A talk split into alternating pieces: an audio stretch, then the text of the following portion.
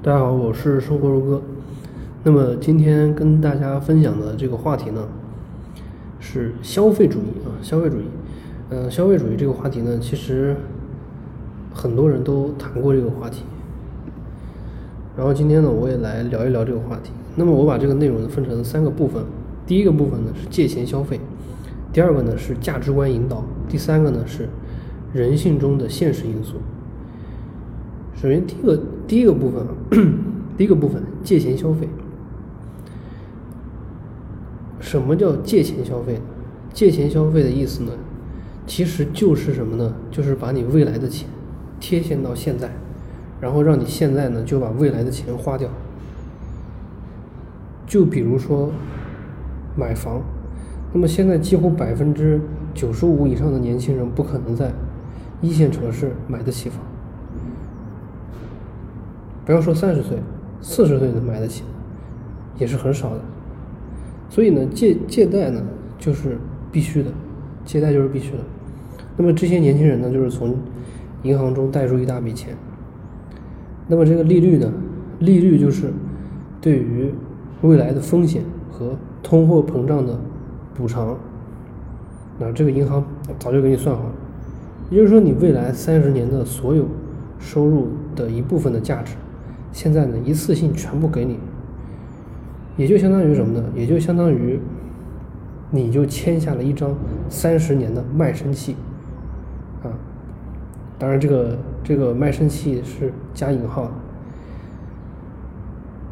这个除了这个呃借钱买房这种最大的消费来源，借钱消费的来源，其实对于生活中的消费，借钱消费也是无处不在。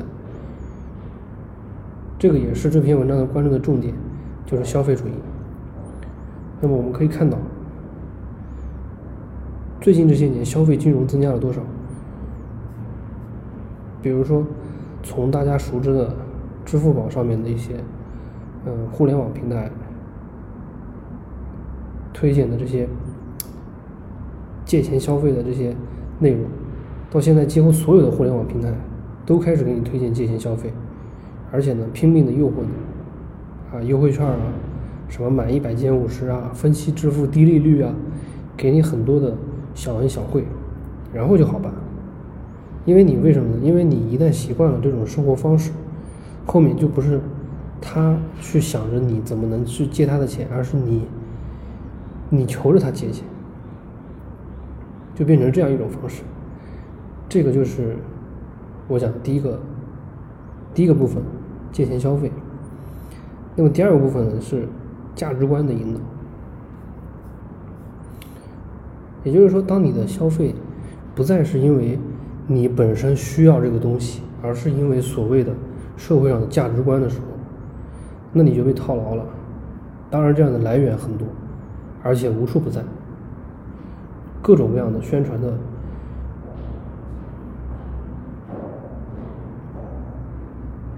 标语，各种宣传的标语也好，啊，各种各样的，比如说电影啊、电视剧啊里面的一些内容给你传递的价值观，这些东西呢，都在不经意间，啊，你就你就听进去了，然后呢，你就接受了这种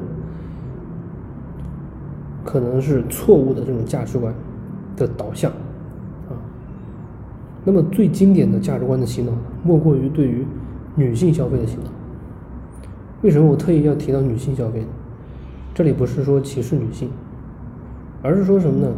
因为很，而是很多时候女性消费不仅仅是代表了女性那一方面的需求的消费，而是说女性花钱的目标呢变变成了带动其他类型的，比如说男男性、老人、孩子他们那些方面的需求。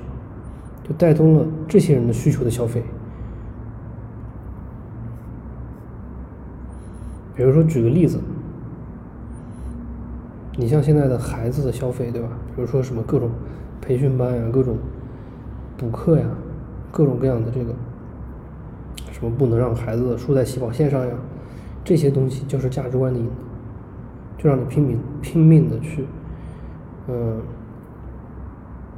在某一些方面去消费，去花钱，等等，这个是第二个部分。哦，还有比如说什么，对于老人消费啊，老人消费，比如说什么保健品等等，各种各样的标语的这个洗脑，这个也是一部分。这个就是我们讲的第二个内容，就是说价值观的引导。那么第三个部分呢，就是人性中的现实因素，人性中的现实因素。也就是说，当你身处一个圈子，或者说是身处一个地方的时候，身边的人，他们的消费，他们的这个各种各样的，比如说买的东西啊、用的东西啊、吃的东西啊，去哪儿旅游了呀，各种各样的东西呢，它都会去影响你。为什么呢？因为你有融入这个圈子的这个需要，所以呢，你就会去。慢慢的去跟他们去攀比，去跟风，也就是说跟风攀比啊，身份认同啊，还有这个圈子要融入这个圈子呀，等等，它里面也会带动一些内容的消费，这个也是一部分。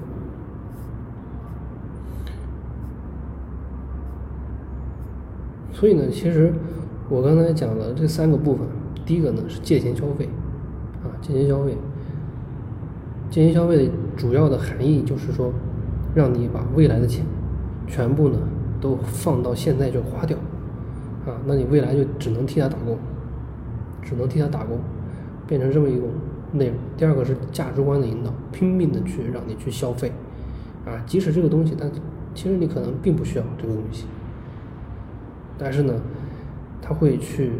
塑造一种社会风气，慢慢的去影响你，慢慢的让你不理性，慢慢让你认为只有拥有这个东西，啊才是对的，啊就这个这么一种内容。